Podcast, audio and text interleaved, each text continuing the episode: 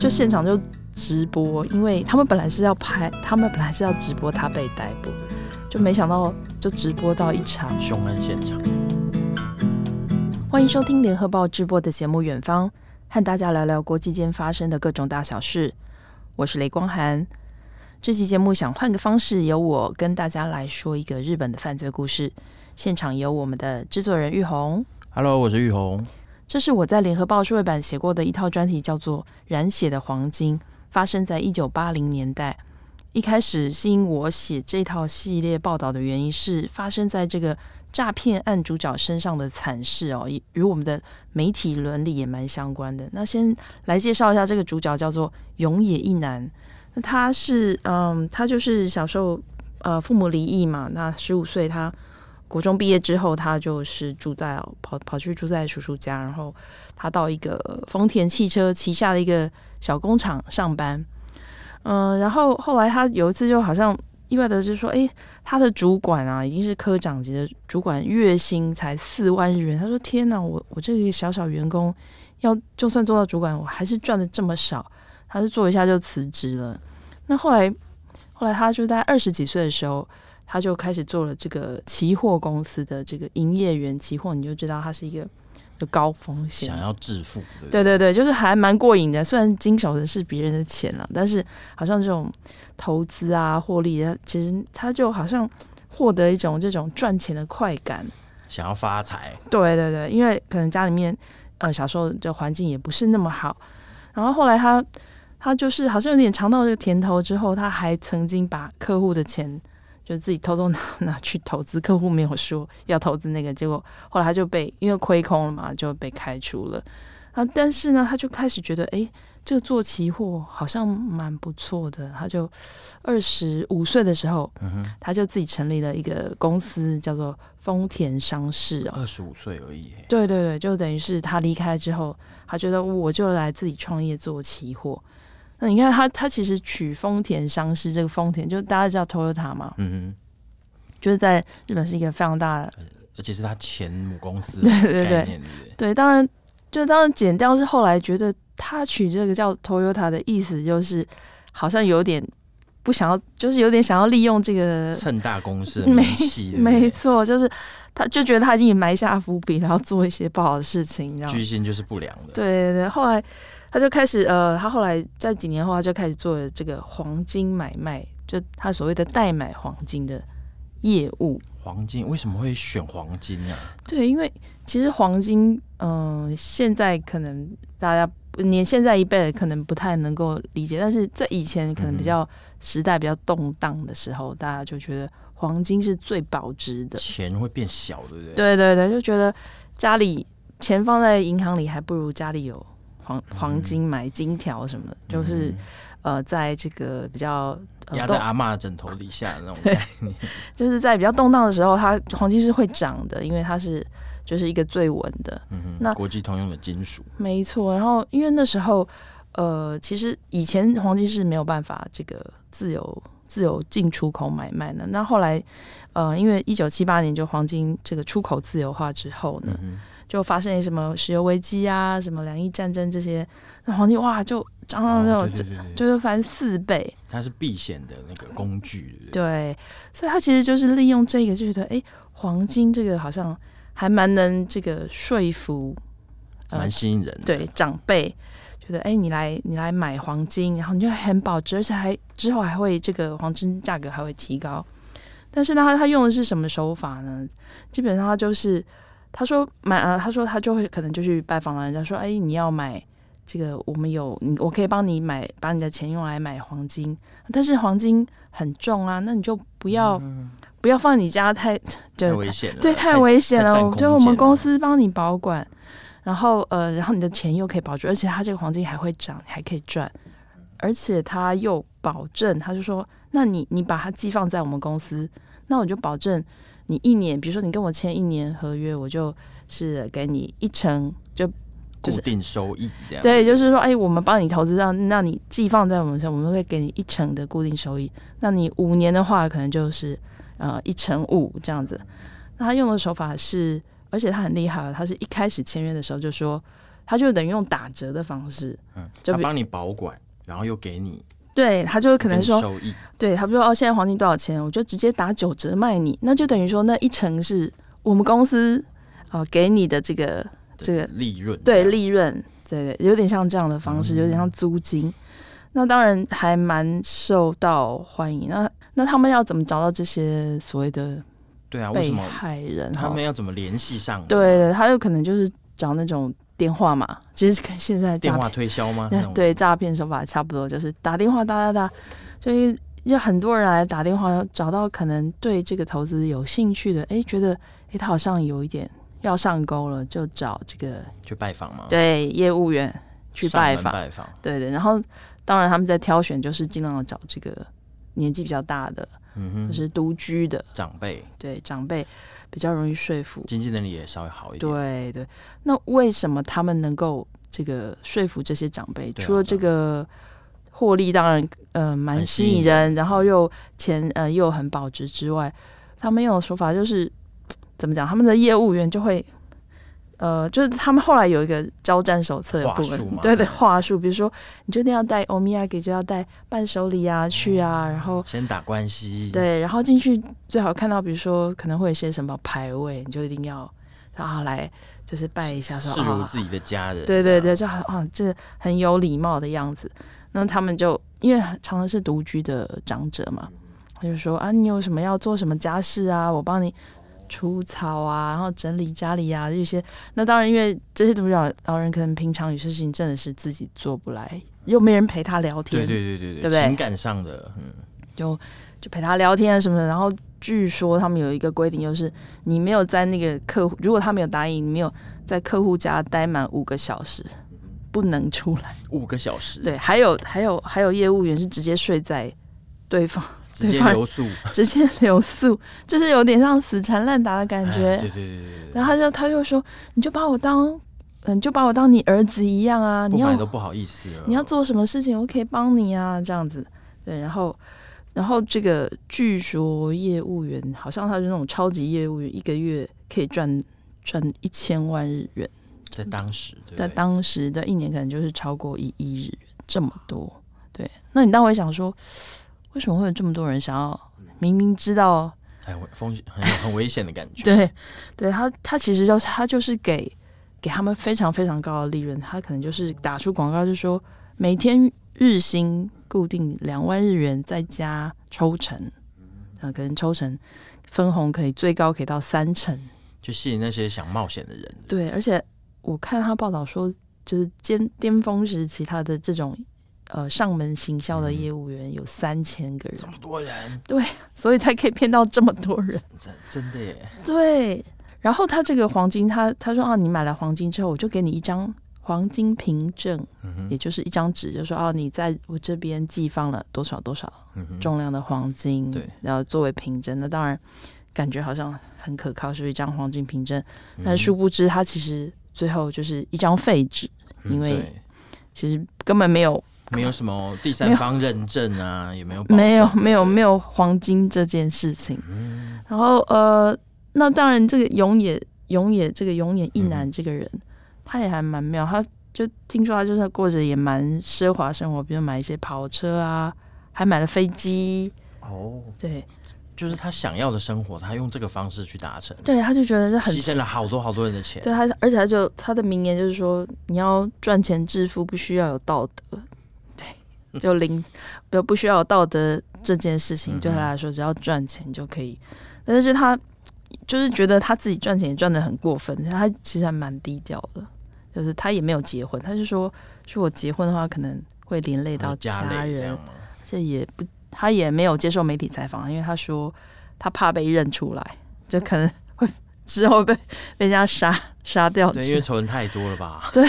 对，因为后来陆陆续续就有人发现，他这个是一个怎么讲？嗯，他是一个骗局。骗局。对，因为你看他第一年就吸金九十二亿，然后后来第二年三百零四亿，然后第三年面五百四十亿，他是越翻翻上去，他越来越来越来越大，然后而且公司越来越多了，然后公司越来越多，然后旗下还有可能有好几千个。对对对对，然后很近百家公司，那当然他。他他就会把公司可能都是放在这个市中心啊，他就觉得，然后业务员又穿西装，然后他就觉得这个应该是蛮可靠的公司，对，很可靠。你看他大家都有买，对，然后大大楼看起来也很气派啊什么的，业务年轻人又很亲切，没错。然后他到后来还说什么哦，我要什么收购一家香港的银行啊。在非洲买一个，先画个大，买个国家，就对对对。但是当然后后来因为有很多受害者出现，那就这个一定有人想要拿回钱。没错，他黄金，对对对，他跟比如说他说，哎，那买了黄金，那当然就小孩就觉得你这个真的太可疑了。对对对，就说啊，那要去解约，嗯，他就解约，那那个违约金很高哦，可能就要三成，就因为你还没期满。要三成的违约金之类的，那他就说：“天啊，我本来本来想拿一成五，对，结果要损失这么多，那很多人就可能就打消念头，或者说，哎，真的期满了，他又说，哎，因为有什么什么关系，什么会延长方，对，什么呃，怎么样怎么样？他说很多原因，所以都拿不出来，对，就不还你钱就对了。所以当时呃，蛮多长辈就是因为他是把棺材本都投进去的，对啊，然后就。就是嗯，可能想不开啊之类的，嗯、就就拿不回来，就变成一个有点是社会，就是变社会案件。对对对，就是社会案件发生，发现很多问题点，那受害者当然就会找律师帮忙说到底该怎么样想要解决这个事情，我要怎么把钱拿回来？嗯、那零零星星可能有一些人拿钱回来，但是律师发现这个这个受害者真的是。嗯，越来越就是越来越多，越来越多。可是问题是，当时其实呃，日本并没有相关的哦，法法法律可以对，就是没有说哦，我比如我跟人家签约，我要后悔，没有什么犹豫期，什么鉴赏。哦、以前我们现在消费者保保护很薄弱，对对对，就是他没有像这种，他没有什么法令可以在呃可以对抗他这件事情。对，那那你如果他是诈骗呢？你又要找到证据，他真的是诈骗、是犯罪，对不对？对，所以警方其实就。着力点很弱，对，也不太 想出，可能也不太想出来。当时就觉得找不到什么突破点，他们可能觉得是个人纠纷这样。对，然后可是这律师团其实还蛮聪明，他们就想说，那你既然说你有帮大家买了很多黄金，是代买黄金，他就跑去问那种像那种贵金属协会，就说，诶，那永野的公司丰田商事有没有跟你们？因为你对，总要要进口，他要买，他就就要跟你们买嘛。然后就发现根本没有买过黄金，他根本就没有买。对，从一开始他就从源头查起，说到底有没有买黄金这件事，那就证明没有买黄金。对，但是嗯，警察可能动作也没有怎么样，不是动的很厉害，所以、嗯、呃受害人又很多，所以这个律师他们就有两百多个律师就大阵仗哦，嗯、故意的啦，就是有点想要。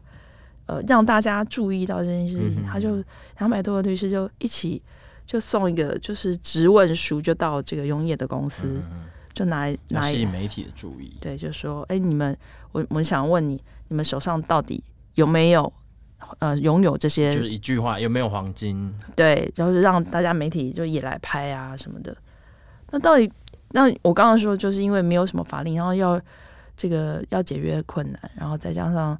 要证明他是诈骗不是那么容易，那为什么这剪掉为什么会开始动作？主要就是因为很还蛮有趣，就是因为永年本人他被这个他们的一个财务经理威胁，他是说如果你不给我一亿日元的话，我就要告诉大家，其实你、哦、你就根本卖空卖空那种，内部的人都无法摆平。对，他说要我要就是要跟他真相都抖出来，敲诈什么一亿日元，然后他就。他就很害怕，他就跑去报案，就说啊，因为有人 有人要自己去报案，对，他说我要有人要敲诈我，因为他说怎样，我他就会把事情抖出来。那当然，所以就等于是 这真的有事了。对，所以他亏空这件事情就反而变被爆出来了，因为他之前当然是变相证实了这个事情，没错。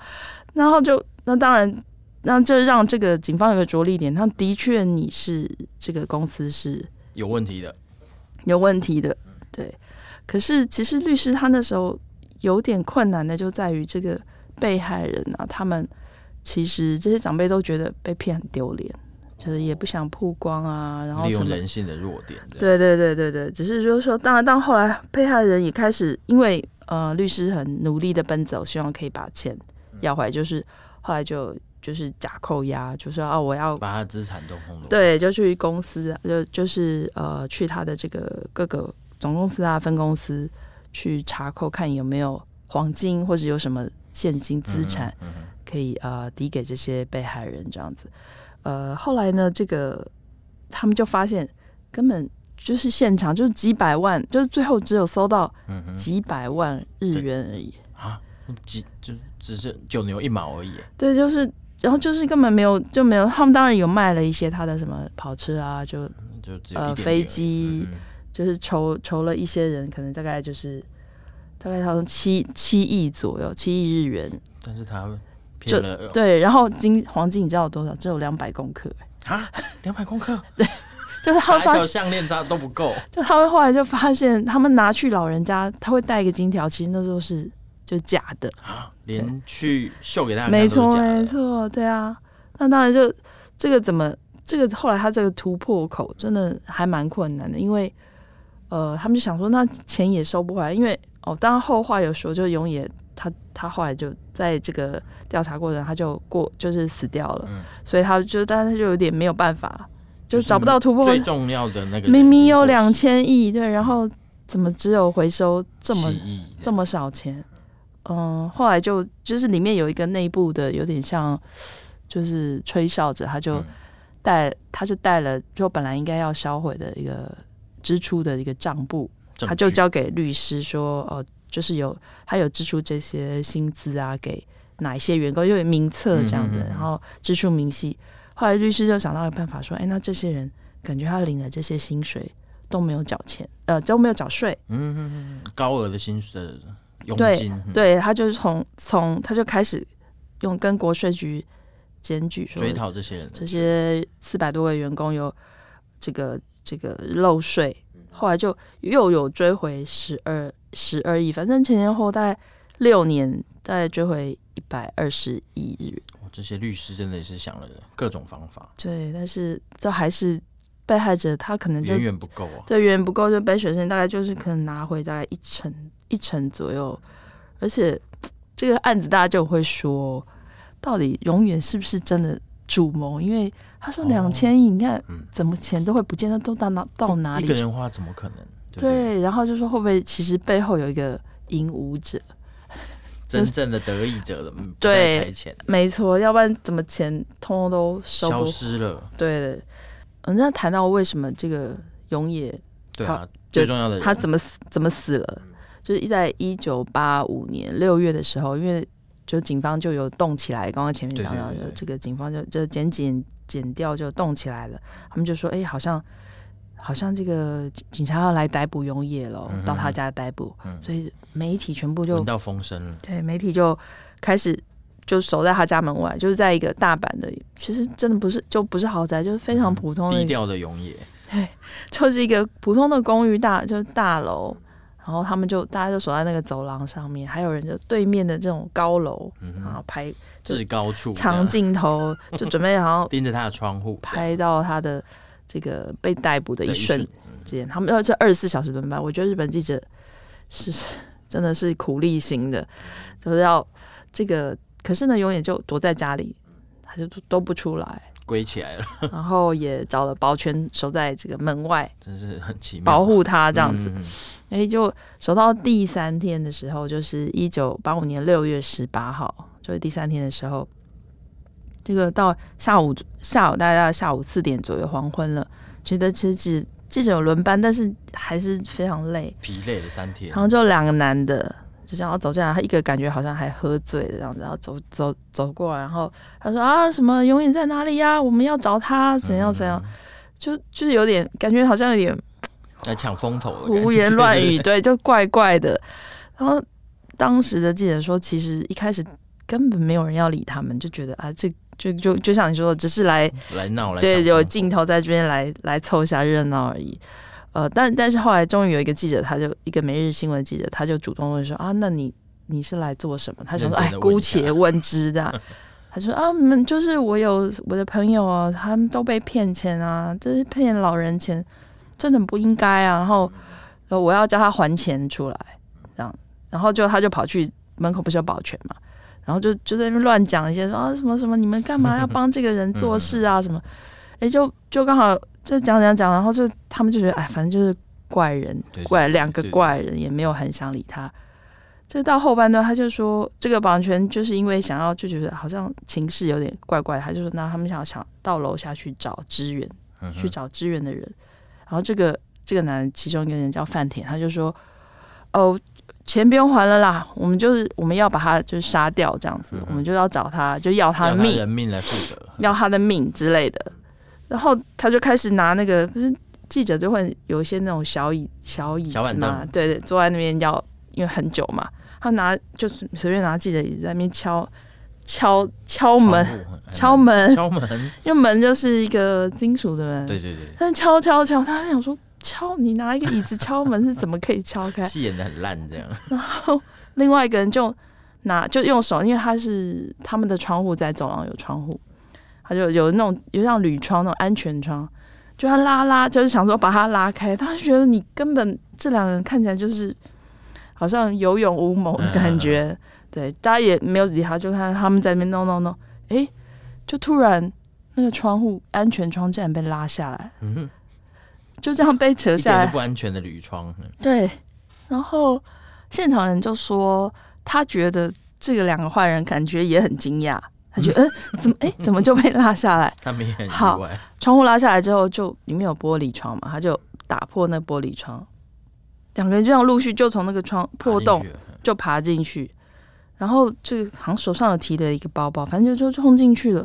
冲进去之后，大家就开始觉得不对了，就因为就听到就是有呃打，就是就是有点像争吵声，然后有惨叫声之类的。但是记者因为门打不开嘛，记者就只能从窗户的这个缝隙去拍，就是要开始拍拍，就发现就拍到呃就是真实的。现场就是现场，就是他们在，他们就是拿了那种有点像那种就是旧的那种刀子，嗯、就现场这样子乱刀砍，啊。从金融诈骗变成了社会对社会血案，就是被杀了，好像就十三十三刀左右。可是就现场就直播，因为他们本来是要拍，他们本来是要直播他被逮捕，就没想到就直播到一场凶案现场，对，就而且正就持就正在发生这样。嗯就很蛮血腥，准备要吃饭，就是很血腥，很血腥。然后到最后，这个杀完以后，这个两个人就就又出来，还说：“哎、欸，就是我杀他、啊，什么就是也没有想要逃走的意思。”嗯嗯嗯。然后就他们走到楼下，然后警察就来了，然后警那个记者就赶快说：“啊，就是就是这个坏人，就是嫌犯，就是他，赶快把他逮捕。”这样子，超奇怪的那个整个过程，就，就是整个整个过程就很荒谬，很荒谬。然后大家大家就。也有，我觉得大家也是有点愣住了。哦、对对对，嗯。然后最后就是，呃，后来当然就他们就说，那这个永远就送医，当然就不治。然后他说，口袋皮夹也只有七百一十一块钱。对，没、嗯，就是就是超级超超级奇妙的事情，就是就像我刚刚说，到底他的钱都跑到哪里？那但是因为这个场面真的很血腥，过程很血腥。那但是都直接直播出去，啊啊、所以其实就是各媒体都接到抗议电话，抗议电话，嗯、对，就说他这个就是你们怎么可以拍这么就是写信的画面就这样播出去？而且记者，你们为什么见死不救？从金融诈骗变凶案，然后变成媒体的分际问题了，对不对？对，然后就那当然当然就说这两个男人真的很奇怪，他说他动机是什么？因为他们就去调查这个。两块就是两个嫌犯，嗯、对的，他就是就是一个工厂的老板，然后另外一个是他的他的可能前员工之类的，就可能有对他有帮，就就有对他们，所以听起来也蛮单纯的这样。对，就而且他们自己并没有被骗，嗯哼，然后就有很多说法，那你说他是右翼呃的人分子啊，然后当然还有另外一种比较阴谋论，就说其实是就是跟我刚说引武者来封口了。就派人来，就是让把他做掉，意想不到的方式把他做掉，对，免得他透露，其实他背后还有一个主谋，钱的去向。对，然后最后这个案子当然，因为他们就是现行犯嘛，就被被逮捕，就开庭。那这些在场的记者也被传唤，就是他是证人嘛，对啊，就看到他们犯刑，然后也出庭了，就被判一个被判十年，一个被判八年，其实杀人，而且犯刑是大家都看见的，对。然后这些在场的记者呢，到后来还被人家用这个什么教唆，教唆共犯吗？对，他们就觉得，而且范田就是杀人这个，他还说，哦，他是因为。这个现场记者起哄，所以他怂恿他还动手，他就一直抗告啊，拖他下水。他抗告四次都被驳回，然后而且记者那些在场记者本身也被人家就告发说他是教唆杀人之类的，算帮凶。当然是没有，都是当然是没有成案，只是其实对现场记者来说，呃，是一个非常大的这种心理压力，因为这个其中一个。其中一个嫌犯，他出狱之后，因为关的其实蛮短的，然后出狱之后还写了信，就每个在场就有出庭的人就写了信，就是有点类似在暗示威胁他们，就是说哦，我们要就在要威胁，就要在你们公司 OK 放炸弹啊 之类，对对，都在的，有点是这样子，对。然后那这些可能电视台或是报社的这个。这个高层就觉得哇，这个就万一真的让这些记者再继续跑线的话，会不会发生什么事？嗯哼，就可能会有一些不测，他们就有点担心，就开始有些人可能就是调成内情啊，或者有些是外派到国外去。嗯，那当时的记者就说，他其实就跟他的生涯规划可能就有点哦受到影响。遇到这个事件，对，因为他其实本来可能还想要在第一线工作，对对对。然后，嗯、呃，当然就会，就像我一开始说的，我写这个题目其实主要就是被这个记者伦理这件事情所吸引。然后我看了当时的影片啊，我觉得也不是不能体会他当时他们为什么记者大家都没有阻止他们进去，那个氛围很奇妙的。对，因为根本都就看起来这两个人就好像不像会做做成什么事一样，对，就好像是随便来闹一下的，然后。大家也不知道，好像冲进去之前，他们也不知道他有带刀，因为他其实好像是放在一个包包里面收起来。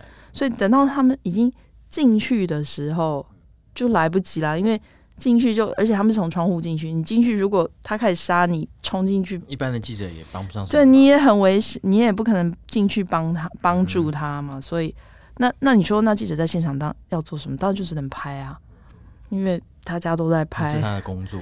对，这、就是他的工作。你总不能说哦，因为是什么现场，所以我就我就不拍。所以你也不能说记者就是呃见死不救，只顾着拍。这是一个很微妙的的一个状态，没错。然后你指责他，但是他能做什么？对，所以但是呢，从观众或是读者的角度来看，会觉得你记者就很嗜血啊，人家都要。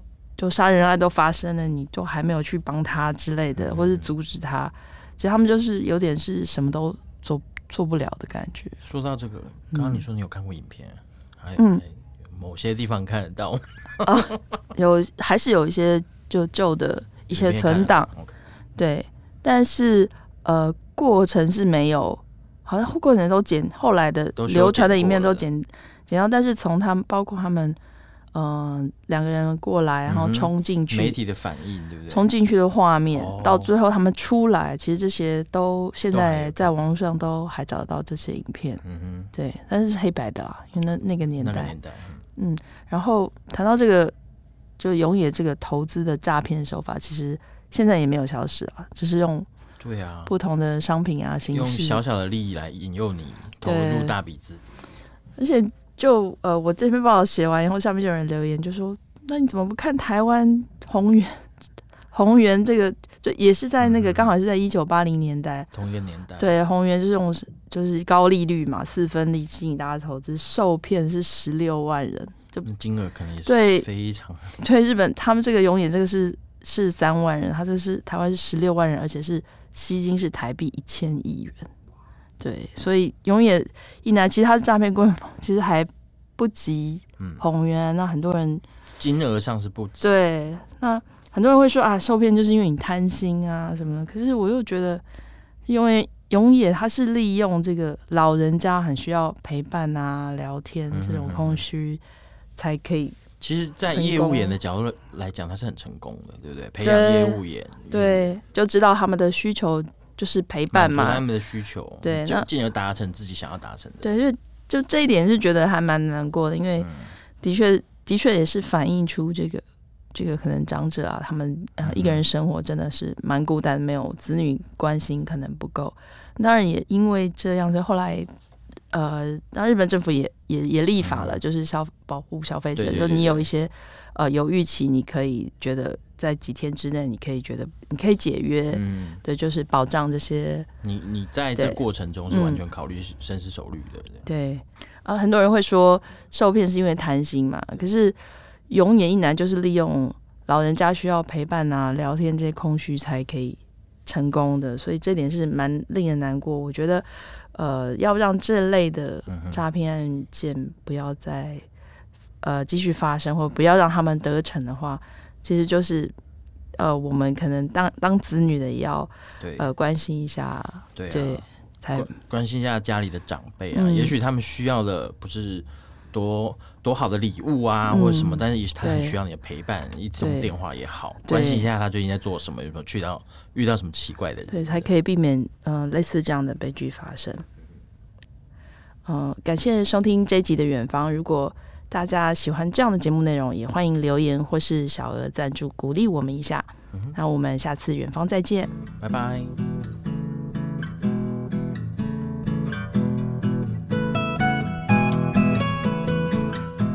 感谢大家收听远方。如果想看更多深度的报道，请上网搜寻。联合报数位版，我们下周远方再见。